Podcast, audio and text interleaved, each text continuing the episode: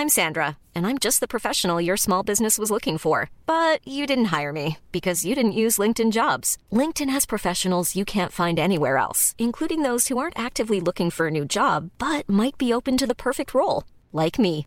In a given month, over 70% of LinkedIn users don't visit other leading job sites. So if you're not looking on LinkedIn, you'll miss out on great candidates like Sandra. Start hiring professionals like a professional. Post your free job on linkedin.com/people today. Even on a budget, quality is non-negotiable. That's why Quince is the place to score high-end essentials at 50 to 80% less than similar brands. Get your hands on buttery soft cashmere sweaters from just 60 bucks, Italian leather jackets, and so much more. And the best part about Quince, they exclusively partner with factories committed to safe, ethical, and responsible manufacturing. Elevate your style without the elevated price tag with Quince. Go to quince.com slash upgrade for free shipping and 365-day returns.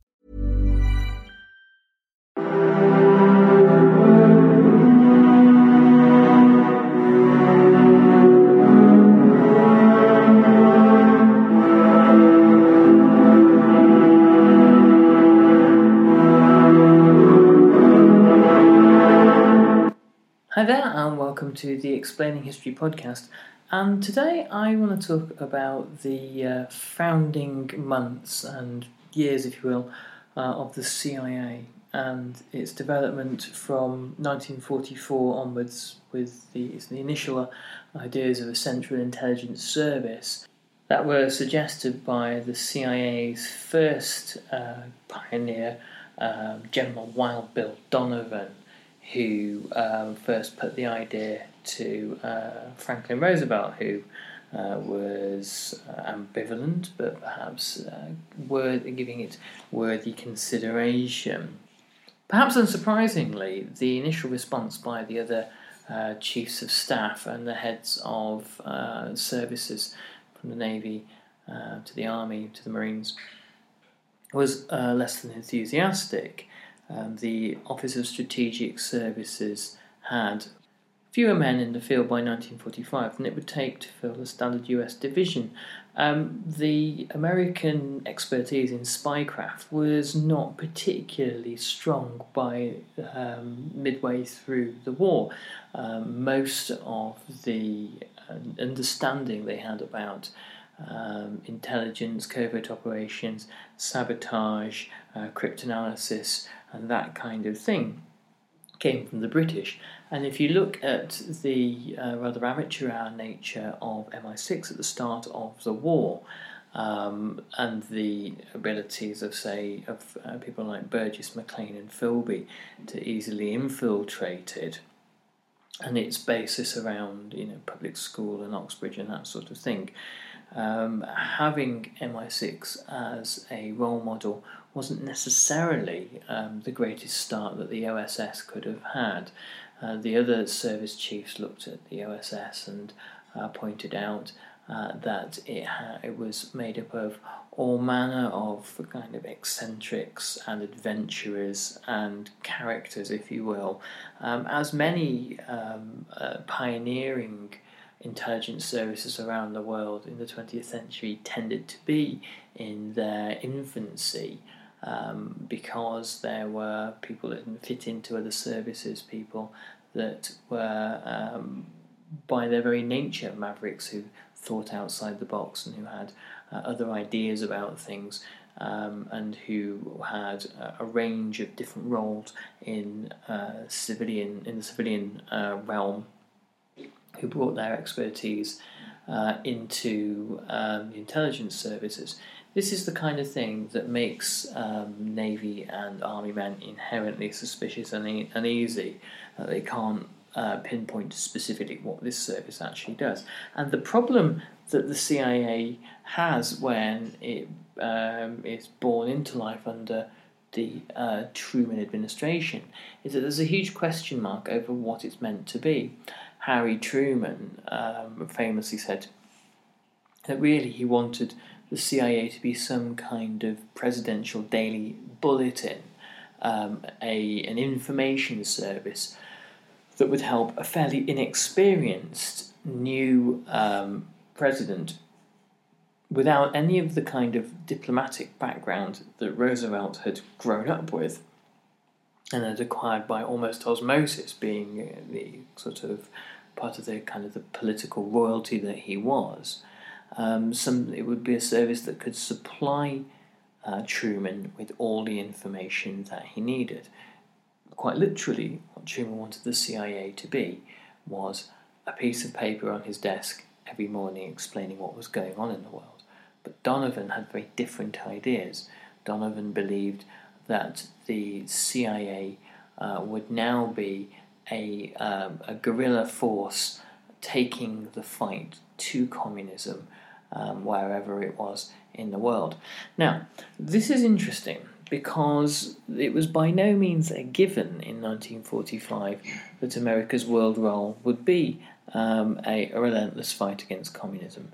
Really, it's only in 1947 with the Truman Doctrine that um, Truman, uh, in support of, Tur- of Greece and Turkey, um, and witnessing Britain's retreat from its world role, um, realizes that uh, America cannot retreat back into isolation, um, even though this uh, polls very well with the American population after 1945.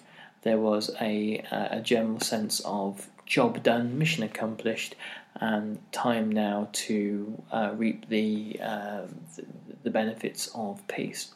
So the fact that there were branches of the United States government in 1945 um, that saw not just tension with the Soviet Union, but a generational struggle um, that they must wage uh, is it's interesting from the point of view of historians of the early Cold War because it shows, and this is hardly a revelation, that um, varying branches of governments have different ambitions, perspectives, objectives, and viewpoints.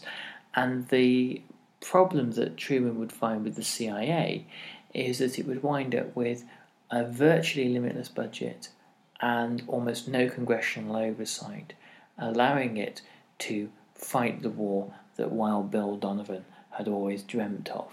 Now, the great book to read on this subject is Legacy of Ashes by Tim Weiner. Uh, and in it, he points out that Donovan was obviously a, uh, an exceptional uh, leader, but also a maverick and quite an eccentric. And he writes President Roosevelt always had his doubts about Donovan. Early in 1945, he had ordered his chief White House military aide, Colonel Richard Park Jr., to conduct a secret investigation into the wartime operations of the OSS, the Office of Strategic Services. As Park began his work, leaks from the White House created headlines in New York, Chicago, and Washington warning that Donovan wanted to create an American Gestapo. When the stories broke, the president urged Donovan to shove his plans under the rug. These were the plans for the Central Intelligence Service. On March the 6th, 1945, the Joint Chiefs of Staff formally shelved them. They wanted a new spy service to serve the Pentagon, not the president.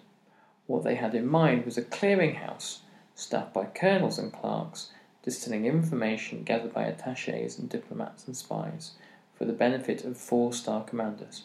Thus began the battle for the control of American intelligence that went on for three generations. So, this throws another player into the story um, of the beginnings of the um, CIA, the Chiefs of Staff there was a um, an interest by them in an intelligence service, not the kind of um, guerrilla secret army that Donovan wished to create.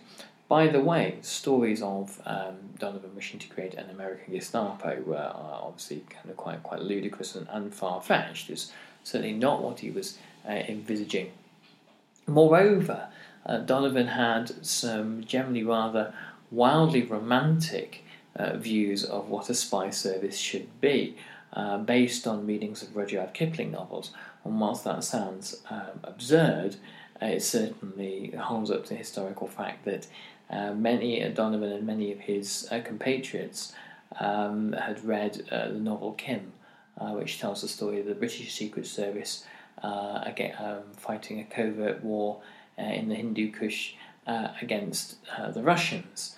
Um, and this kind of daredevil maverick um, view of the world um, had been implemented by Donovan during the war. Donovan parachuted uh, American agents into uh, Germany um, before the surrender in, directly into enemy territory. They were all captured and killed. He had, um, much as Churchill did, uh, a new scheme or design or plan or concept uh, virtually every single week, and it um, was even harder uh, than it was for Churchill for uh, subordinates to dissuade him and uh, to change his mind. Donovan uh, believed that anyone that didn't fully endorse his plans was in some way suffering from some kind of weakness or was um, uh, sufficiently lacking martial spirit to give things a go. During the war, the OSS was generally frowned upon by uh, the military, and the OSS obviously being, to all intents and purposes, a civilian organisation. Um, they were, as spies generally tend to be, civil servants. Um, the idea of a civilian uh, civil um, spying agency, uh, not a, a, military intelligence bureau, was uh, with direct access to the president was seen as a threat to their power and influence. And if you look at the history of um, the services, um, the American services, and different branches of those during the war, and the amount of bickering, infighting, and um, demand for the president's attention and uh, for governmental resources, it's hardly a surprise that when a new agency um, uh, put itself forward or was proposed, that there would be this this kind of, uh, of infighting. Um, the Air Force, Navy, uh, Army, and Marines all wanted to demonstrate their ability almost single handedly uh, to win the conflict. Uh, and it took the skillful um, managing of these by uh, George Marshall and by Roosevelt um, to uh, create a kind of a combined service uh, approach. Uh, and if you go back a couple of podcasts to where we were talking about Roosevelt and Chamberlain, when Roosevelt himself proposed a predilection for the Air Force um, service chiefs um, who thought that he had far greater fascination with planes than was healthy, uh, reminded him that by and large, um, a, a, correct combination of uh, air power, infantry, armour, artillery, and naval power was the way the war would be won. And obviously, intelligence comes uh, a great deal into this. Most of the, the uh, significant breakthroughs, breaking of Japanese codes in the Pacific, that sort of thing, um, of the war were done by signals intelligence, by uh, cryptographers by American equivalents of Bletchley Park, and indeed by ultra intelligence from Great Britain um, sent to America, which was um, Great Britain's Second World War superweapon, which uh, provided uh, the British with uh, an ability to punch well above their weight as their military power began to decline. One reason for a newfound post war enthusiasm for a combined intelligence service run by the military a uh, bureaucratic sifter of information um, was the, the debacle of Pearl Harbor. Hey, it's Paige DeSorbo from Giggly Squad. High quality fashion without the price tag? Say hello to Quince. I'm snagging high end essentials like cozy cashmere sweaters, sleek leather jackets, fine jewelry, and so much more. With Quince being 50 to 80% less than similar brands and they partner with factories that prioritize safe ethical and responsible manufacturing. I love that. Luxury quality within reach. Go to quince.com slash style to get free shipping and 365 day returns on your next order. quince.com slash style. There's never been a faster or easier way to start your weight loss journey than with PlushCare PlushCare accepts most insurance plans and gives you online access to board-certified physicians who can prescribe FDA-approved weight loss medications like Wegovy and Zepbound for those who qualify. Take charge of your health and speak with a board-certified physician about a weight loss plan that's right for you. Get started today at plushcare.com slash weight loss. That's plushcare.com slash weight loss. Plushcare.com slash weight loss. I'm Sandra, and I'm just the professional your small business was looking for. But you didn't hire me because you didn't use LinkedIn jobs. LinkedIn has professionals you can't find anywhere else, including those who aren't actively looking for a new job but might be open to the perfect role, like me. In a given month, over 70% of LinkedIn users don't visit other leading job sites. So if you're not looking on LinkedIn, you'll miss out on great candidates like Sandra. Start hiring professionals like a professional. Post your free job on linkedin.com/people today. All sorts of human and signals intelligence was pouring into America that the Japanese were planning something. Um, there was an assumption that they couldn't possibly do anything as uh, as reckless as attack Pearl Harbor, and yet all indications pointed in that direction. Um, and yet, the uh, um, information uh, that Pearl Harbor was the likely target uh, was not sufficiently um, passed around to uh, Army or Navy service chiefs. Um, the code itself that had been broken was um, so secret that uh, it wasn't shared with commanders in the field. Um, the in- infighting between um, the Army, the Navy, the Marines, and the Air Force um, meant that different bits of the puzzle were hoarded and not shared. If you read uh, Lawrence Wright's amazing book, The Looming Tower, about 9 11, a great deal of the explanation for 9 11 lies in this.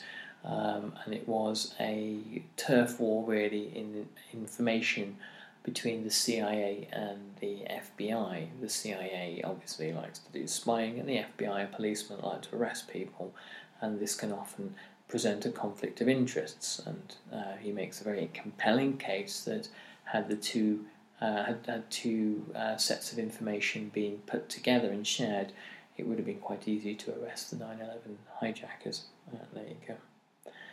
The inability to put together the entire picture um, and to predict Pearl Harbor uh, meant that um, a, a post war congressional investigation uh, concluded that poor intelligence is how America had been uh, taken by surprise, and that intelligence would now be a key part of national security.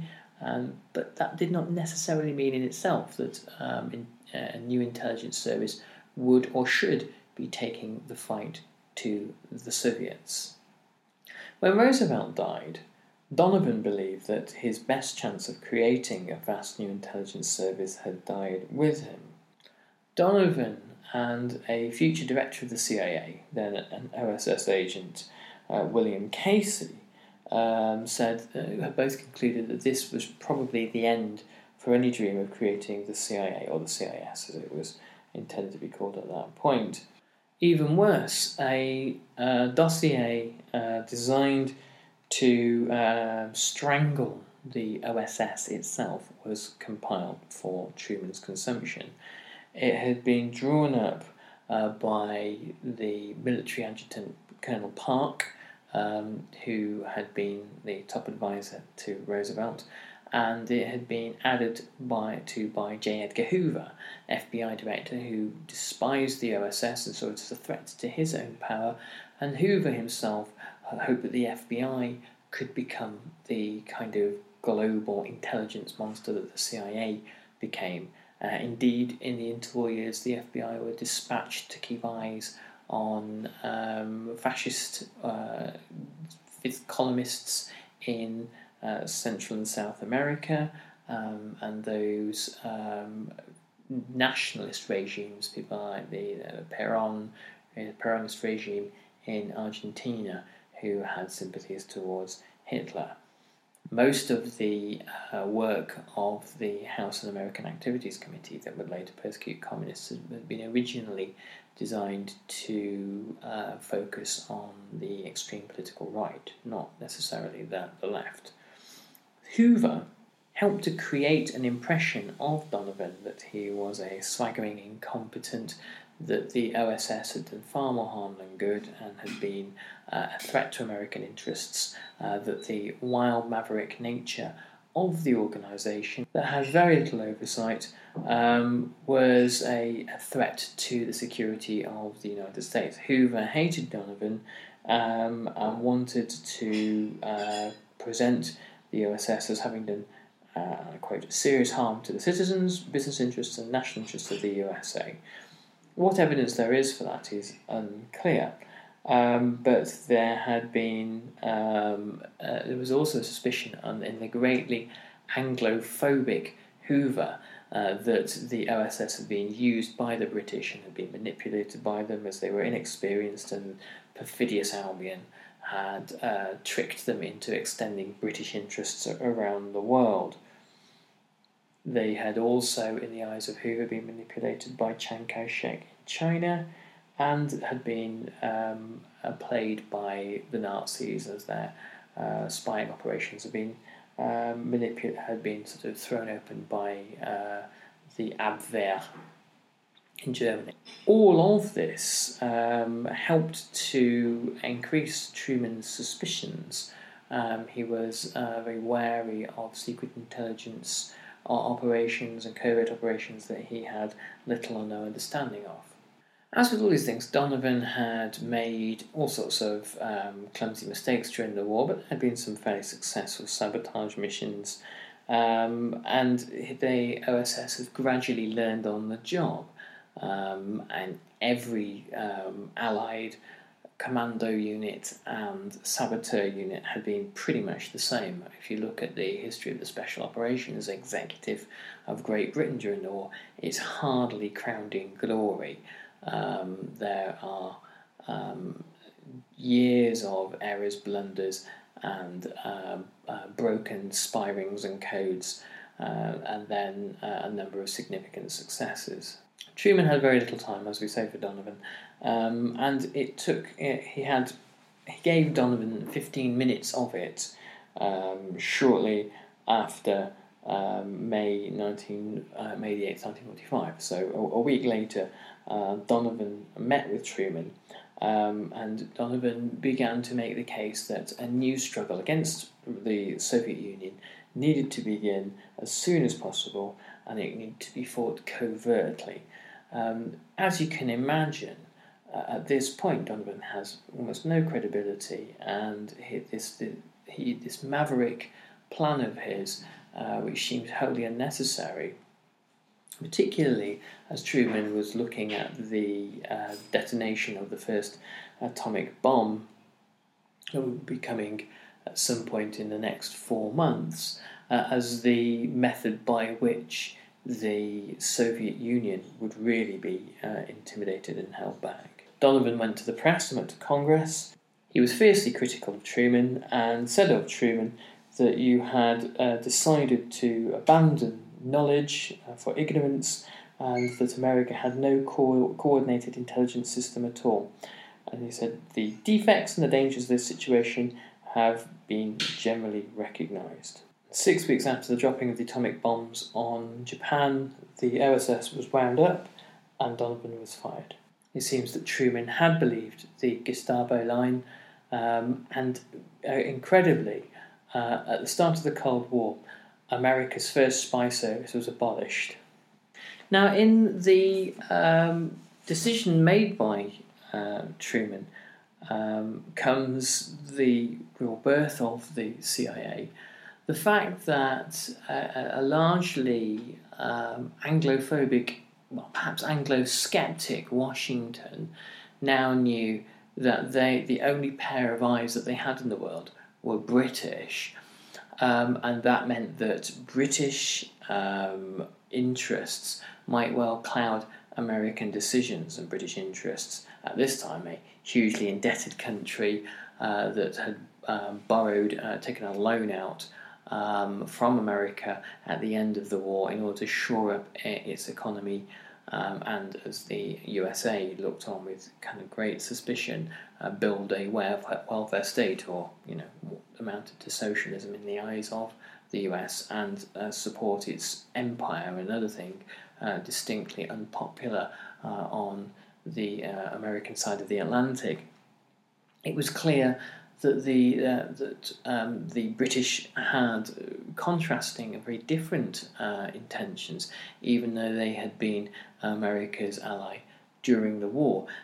And this was a uh, problem in the eyes of the intelligence community that could not persist.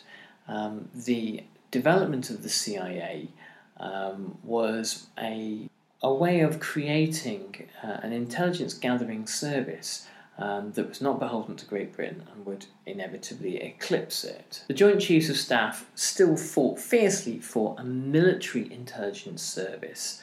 But as the Cold War uh, events from 1945 to 1947 heat up, uh, and that Truman suddenly realizes that uh, the Cold War can't be ignored and must be fought, and that the Soviet Union and Soviet communism will not quietly go away.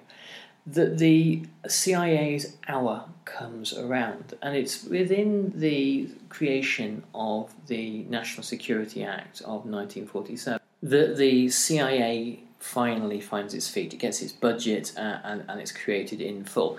And the National Security Act 1947 creates the National Security Council and it really creates the uh, national security apparatus that Eisenhower would later go on to criticise and uh, be distinctly uh, alarmed about.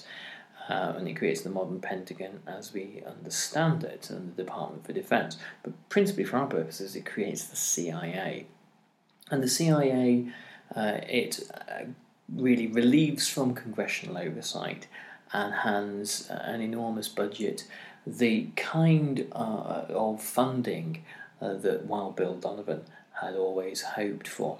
So the takeaway thing from this is that um, the the NSA, uh, 1947, um, the development of the CIA, are in part um, the uh, the, the kind of the product of the early stages of the Cold War, of the um, Truman Doctrine, of the withdrawal of the British um, and their intelligence gathering and their their ability to be the anti-communist policeman in uh, uh, the Mediterranean um, in 1947, uh, and the um, fact that this role was now thrust upon America, whether she liked it or not.